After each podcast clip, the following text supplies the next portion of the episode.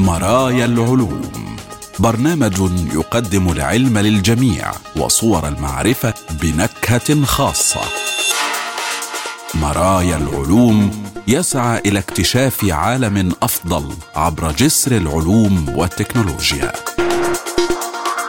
مرايا العلوم العلم كموضوعة رائجة نحو حياة أكثر فعالية واتساق أكبر مع الطبيعة.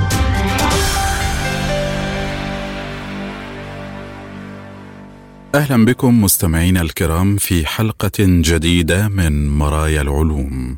معكم أحمد أحمد والبداية بالعناوين. المواد قصيرة العمر المستنفده للأوزون ونشاط دماغ المقتربين من الموت.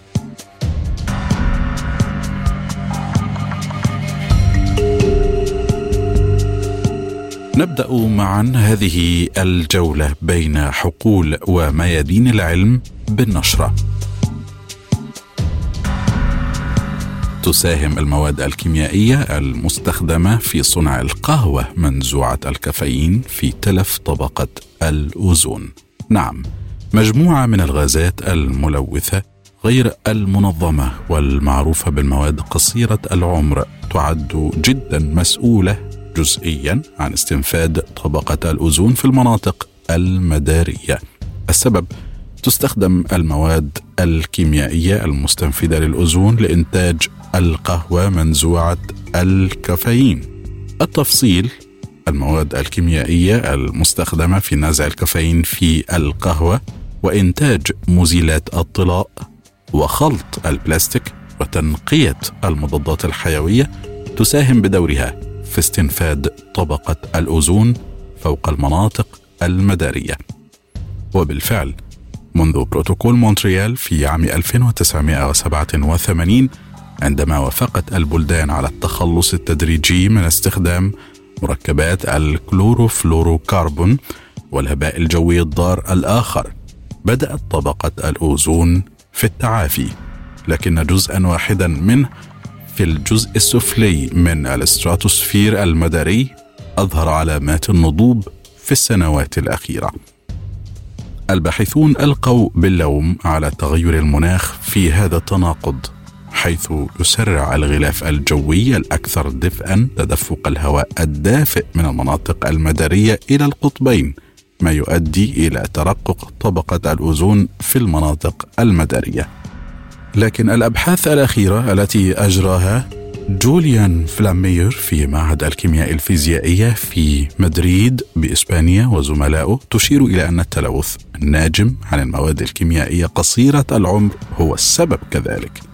فالمواد قصيرة العمر هي مواد كيميائية مستنفده للأوزون وعادة ما تستمر لمدة ستة أشهر فقط في الغلاف الجوي. بعضها مثل البروم يحدث بشكل طبيعي بينما ينتج البعض الآخر مثل ثنائي كلوروميثان صناعيا. يتم استخدامها لمجموعة كاملة من التطبيقات بما في ذلك استخراج الكافيين من القهوة ونزعه وكوقود دفع بخاخ لما يعرف برذاذ الهباء الجوي. على الرغم من كونها معروفة بمهاجمة طبقة الأوزون إلا أن استخدامها لا ينظمه بروتوكول مونتريال. يقول الباحثون إن هذه المواد تضر بطبقة الأوزون في الجزء السفلي من الإستراتوسفير المداري. ويقولون أيضا إنها قصيرة العمر لدرجة أنها لا تصل إلى مستويات أعلى من طبقة الإستراتوسفير ولا حتى المناطق القطبية. لكنهم يخترقون الإستراتوسفير عبر الحمل الاستوائي القوي للغاية ويتفاعلون في الطبقه الدنيا من الإستراتوسفير. استخدم فلامير وزملاؤه نماذج مناخية متطورة لمحاكاة تأثير الانبعاثات الناتجة عن هذه المواد قصيرة العمر التي تحدث بشكل طبيعي والتي يصنعها الإنسان على طبقة الأوزون. وجدوا أنها قد تكون مسؤولة عما يصل إلى ربع الضرر الذي لحق بالطبقه فعليا في المناطق المدارية على مدار العشرين سنة الماضية. وقالوا اذا تغير المناخ هو المسؤول عن الأرباع الثلاثة المتبقية. في المستقبل يمكن أن يؤدي الاستخدام غير المنضبط لهذه المواد قصيرة العمر المستنفده للأوزون والتي تنتج عن صنع الإنسان يمكن أن تؤدي إلى زيادة استنفاد الأوزون خاصة في الاستراتوسفير الطبقة المدارية. بنسبة تزيد على 30% بحلول نهاية هذا القرن. قد يكون لذلك أثار خطيرة على ملايين الأشخاص الذين يعيشون في الحزام الاستوائي وهو أحد أكثر مناطق العالم اكتظاظا بالسكان ما يؤدي إلى زيادة معدلات الإصابة بسرطان الجلد وانخفاض غلة المحاصيل واضطرابات في السلسلة الغذائية البحرية يقول الباحثون إنه يجب على البلدان النظر في تعديل بروتوكول مونتريال لتقييد استخدام هذه المواد قصيرة العمر التي هي مواد كيميائية مثبت علميا أنها مستنفده للأوزون. ويقول الباحثون أيضا إن البحث قوي ويوافق بالتالي على أن استخدام هذه المواد يجب أن يواجه ضوابط أكثر صرامة. ويؤكد آخرون يجب أن يكون هناك دافع لتقليل انبعاثات هذه المركبات دون أدنى شك.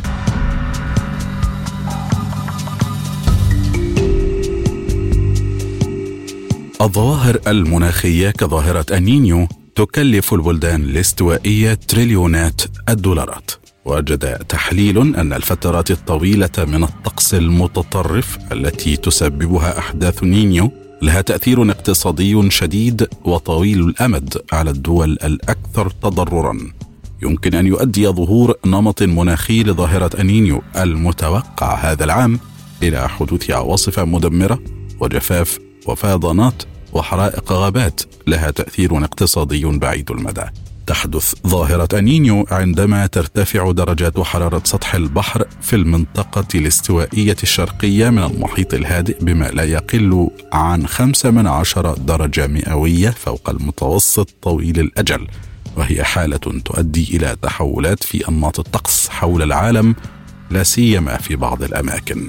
على سبيل المثال غالبا ما تجلب عواصف أقوى ومزيد من الفيضانات إلى بيرو والإكوادور بينما في إندونيسيا وأستراليا تميل إلى إطلاق العنان للجفاف وحرائق الغابات وبيضاد الشعاب المرجانية. وكشف تحليل جديد أن الآثار المالية على الدول الأكثر تضررا يمكن أن تكون شديدة وطويلة الأمد.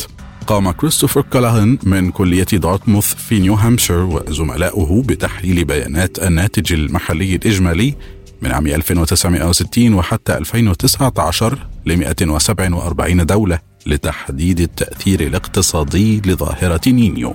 وجدوا أنه يؤدي إلى عائق كبير لمدة تصل إلى نحو خمس سنوات بعد الحدث.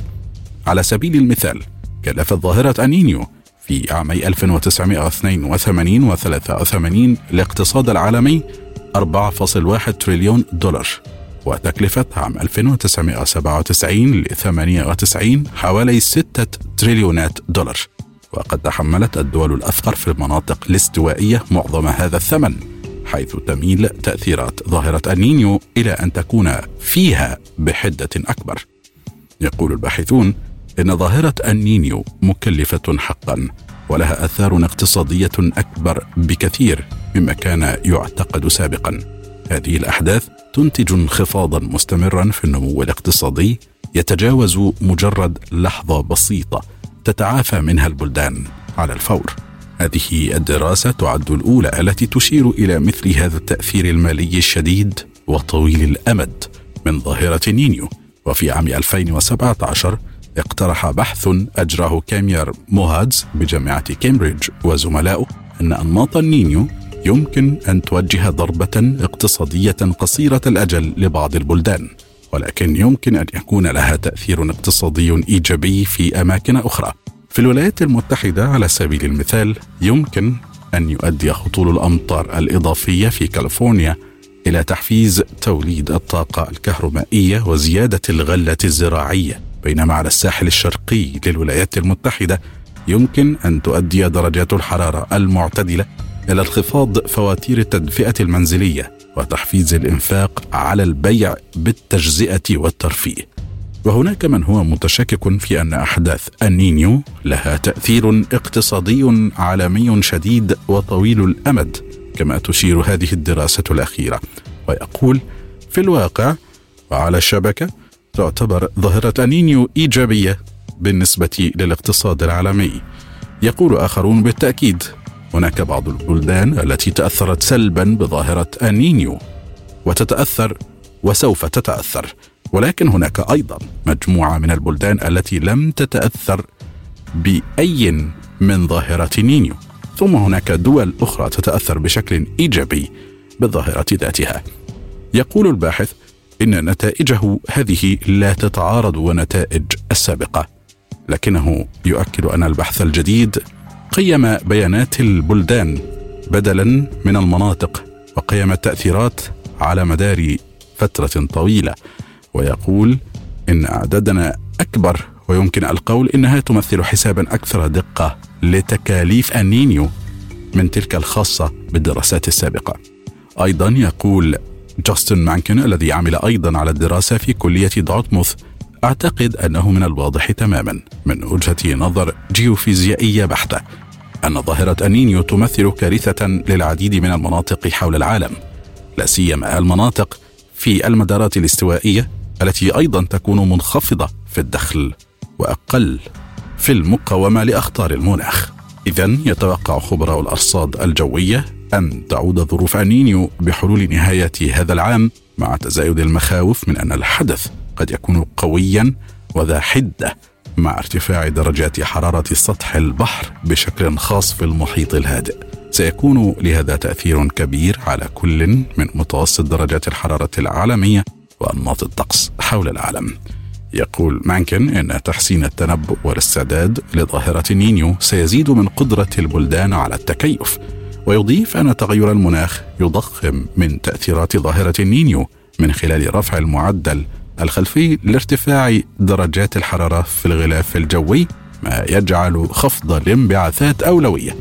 ويقول أيضا ما تكشفه هذه النتائج هو أننا حقا غير متكيفين بشكل جيد مع المناخ الذي لدينا.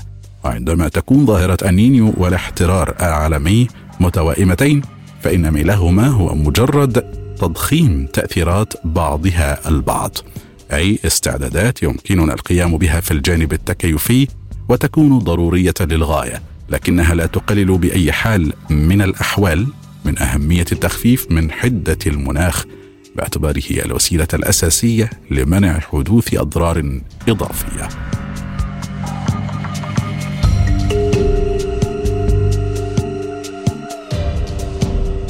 يظهر نشاط دماغ الأشخاص المحتضرين علامات تجارب الاقتراب من الموت.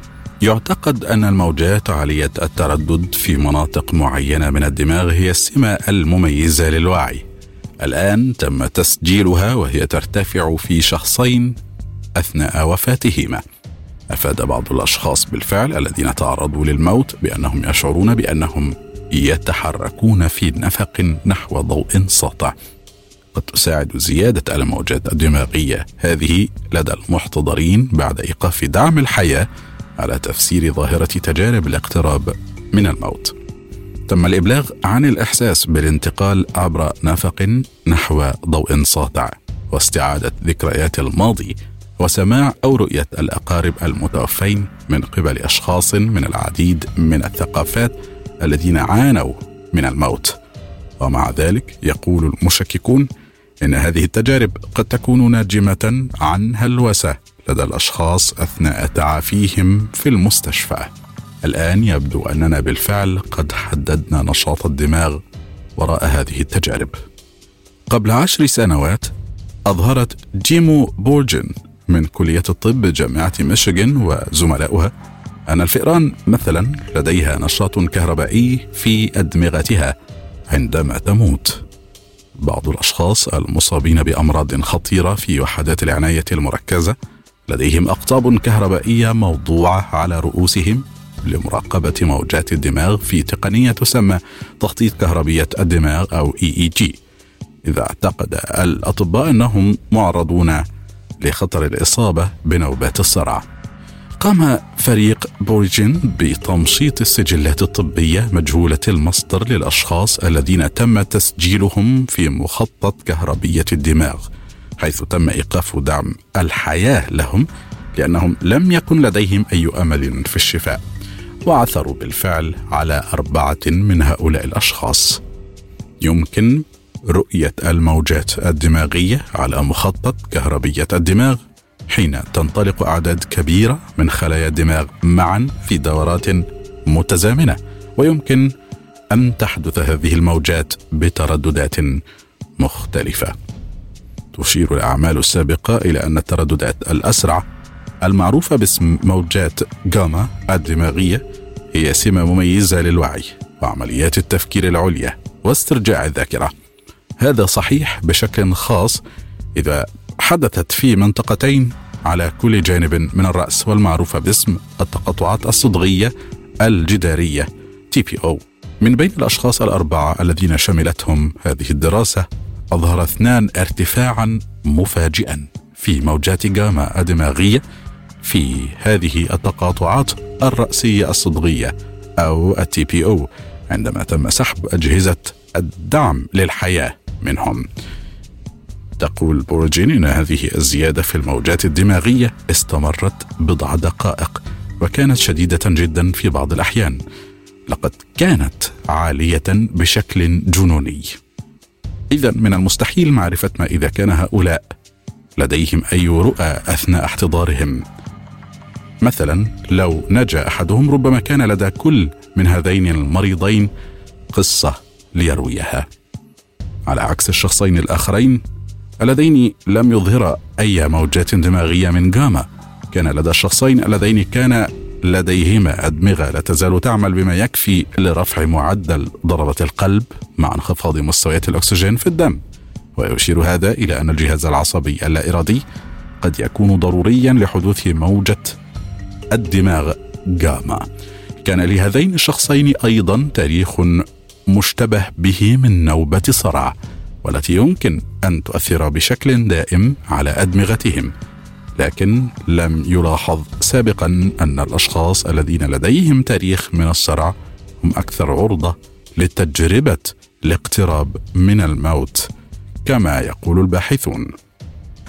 أيضا يقول الباحثون إن موجة جاما قد تحدث عندما يموت الناس لأن انخفاض مستويات الأكسجين يعطل بعض أنظمة الكبح الطبيعية في نشاط الدماغ وهذا يسمح بتنشيط المسارات الخاملة عادة والتي ينظر إليها على أنها طفرات كهربائية عابرة أي أنظمة الكبح التي تتطلب طاقة مفقودة. في الختام توفر النتائج أدلة داعمة إضافية للوعي لدى بعض الأشخاص الذين يعتقد أنهم فاقدون للوعي في نهاية حياتهم.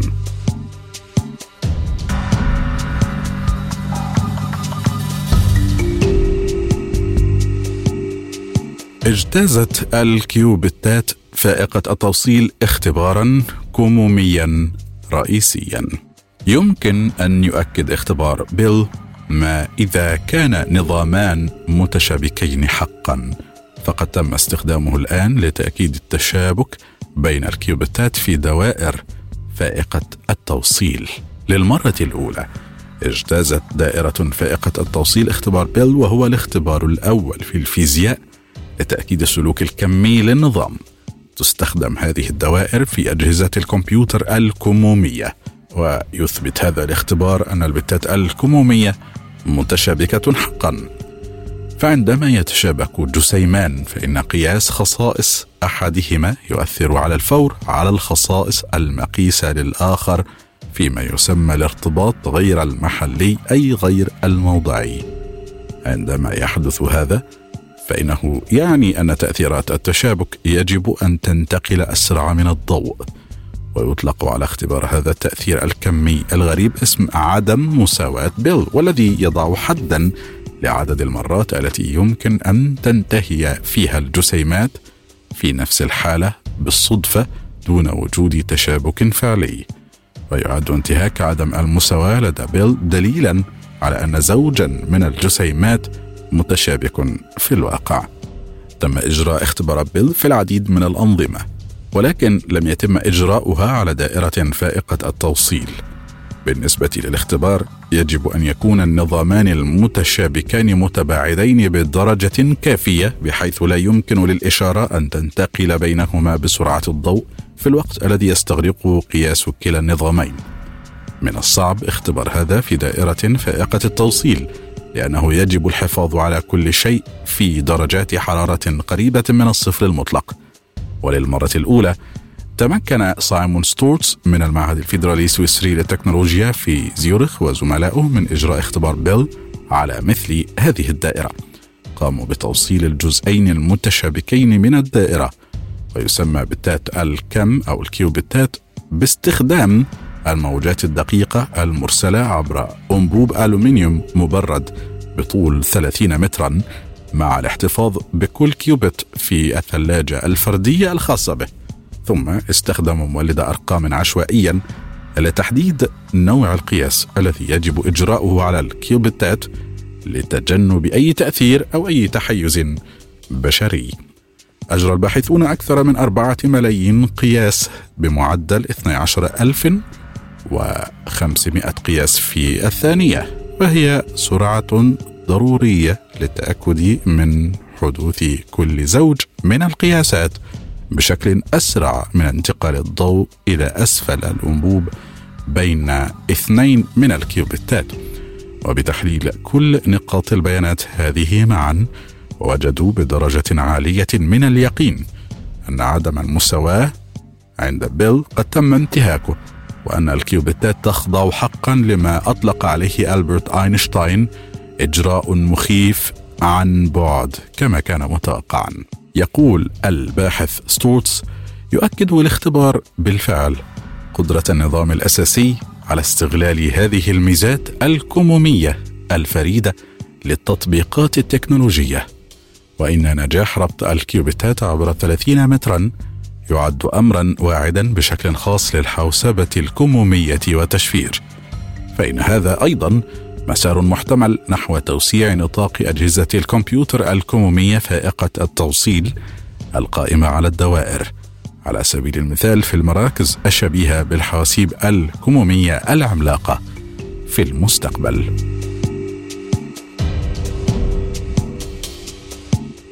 محاكاة 44 مليون ذرة باستخدام الذكاء الاصطناعي والكمبيوتر الفائق العملاق.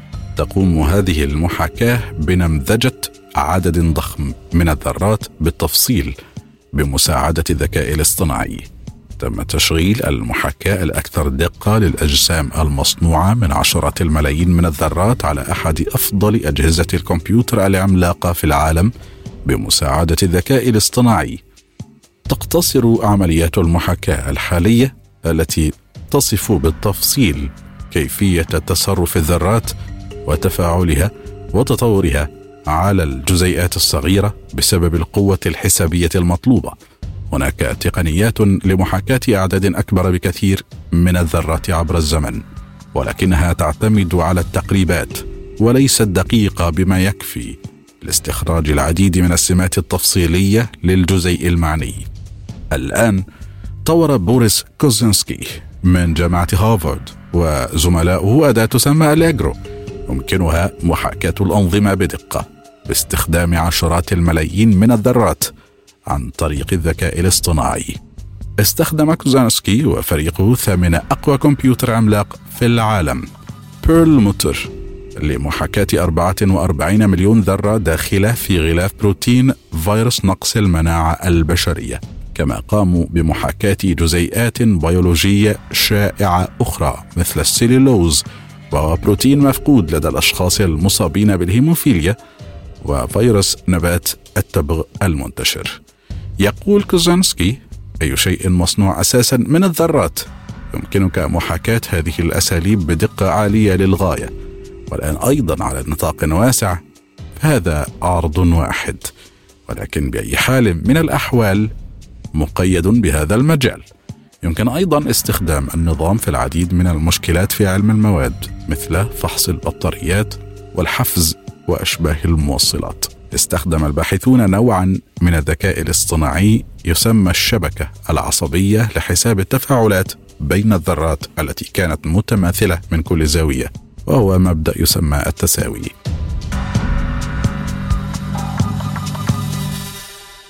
والآن إلى فقرة جديدة في ضوء العلم. هنالك العديد من القصص التي يرويها العجائز لبعضهم أو لأحفادهم حول المبادئ العلمية الأساسية رغم أن بعضها تم دحضه منذ سنوات عديدة. الا أن هذه الشائعات لا ترحل بسهولة. خرافات موجودة والتصقت بالعلم على أنها حقائق علمية. الخرافة الكبرى منها الانفجار العظيم الذي هو عبارة عن انفجار نظرية الانفجار العظيم أو ال Big Bang هي النموذج الأكثر قبولا بين العلماء اليوم لكونه نموذجا مدعوما بالكثير من الأدلة. النظرية تفسر كيفية تطور الكون المبكر إلى ما هو عليه الآن. الفكرة الرئيسية هي أن الكون في توسع، ما يعني أنه في وقت ما كانت كل المادة والفضاء، المكان والزمان متكدسين في نقطة ذات حرارة وكثافة عاليتين جدا.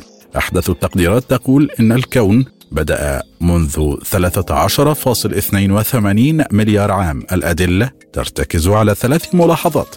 في عام 1927 طرد عالم الفيزياء والقسيس الكاثوليكي جورج لومتر. ما يعرف الآن بال Big Bang أو الانفجار العظيم. لومتر هو أول من افترض هذا النموذج. مع أن أينشتاين كان يمكنه أن يتوقع تمدد الكون من نظرياته عام 1915 كان الاعتقاد الشائع أيام لومتر أن الكون ثابت لا يتمدد ولكن ملاحظات إدوين هابل بتلسكوبه كانت تثبت عكس ذلك إذ كان يلاحظ ابتعاد المجرات عنا. وفي عام 48 قام فريد هويل وتوماس جولد وهيرمان بوندي بإضافة التعديلات على نظرية الحالة الثابتة Steady State Theory. معترضين على تفسير ملاحظات هابل واستخدموها لمهاجمة نظرية الانفجار العظيم. كان المجتمع العلمي آنذاك منقسما بين هذا وذاك. كان فريد هويل يؤيد فكرة أن الكون لا بداية له لدرجة أنه قام بالهجوم المتعمد المتعصب والمهين على الانفجار العظيم. وقام بتأليف الاسم Big Bang أو الانفجار العظيم. الملاحظات المعارضة لنظرية الحالات الثابتة بدأت بالظهور في الستينيات خاصة بعد اكتشاف إشعاع الخلفية الكونية المايكرووي الذي حصل مكتشفوه بالصدفة على إثره على جائزة نوبل لاحقا.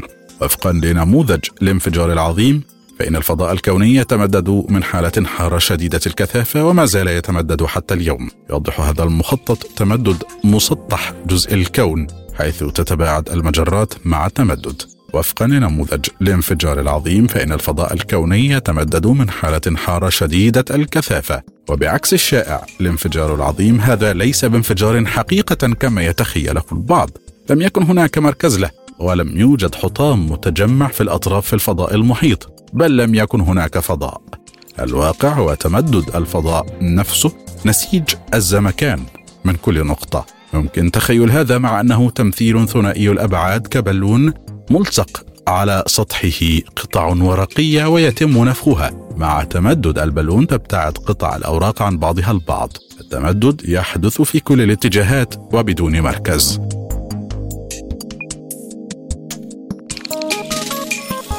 إلى هنا مستمعينا الكرام نكون قد وصلنا وإياكم إلى خاتمة هذه الحلقة من مرايا العلوم. شكرا جزيلا حسن إصغائكم وإلى اللقاء.